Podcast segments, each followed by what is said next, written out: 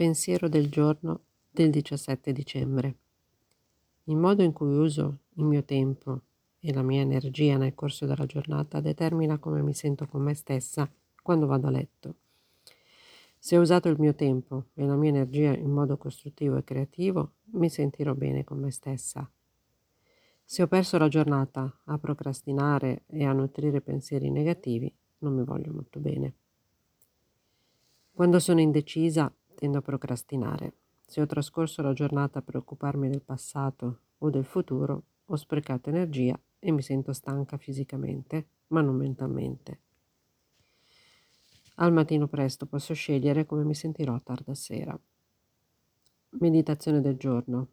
Mio Dio, aiutami a fare prima le cose più importanti. Oggi ricorderò, quando una cosa è fatta è più facile passare alla seconda alla terza e così via.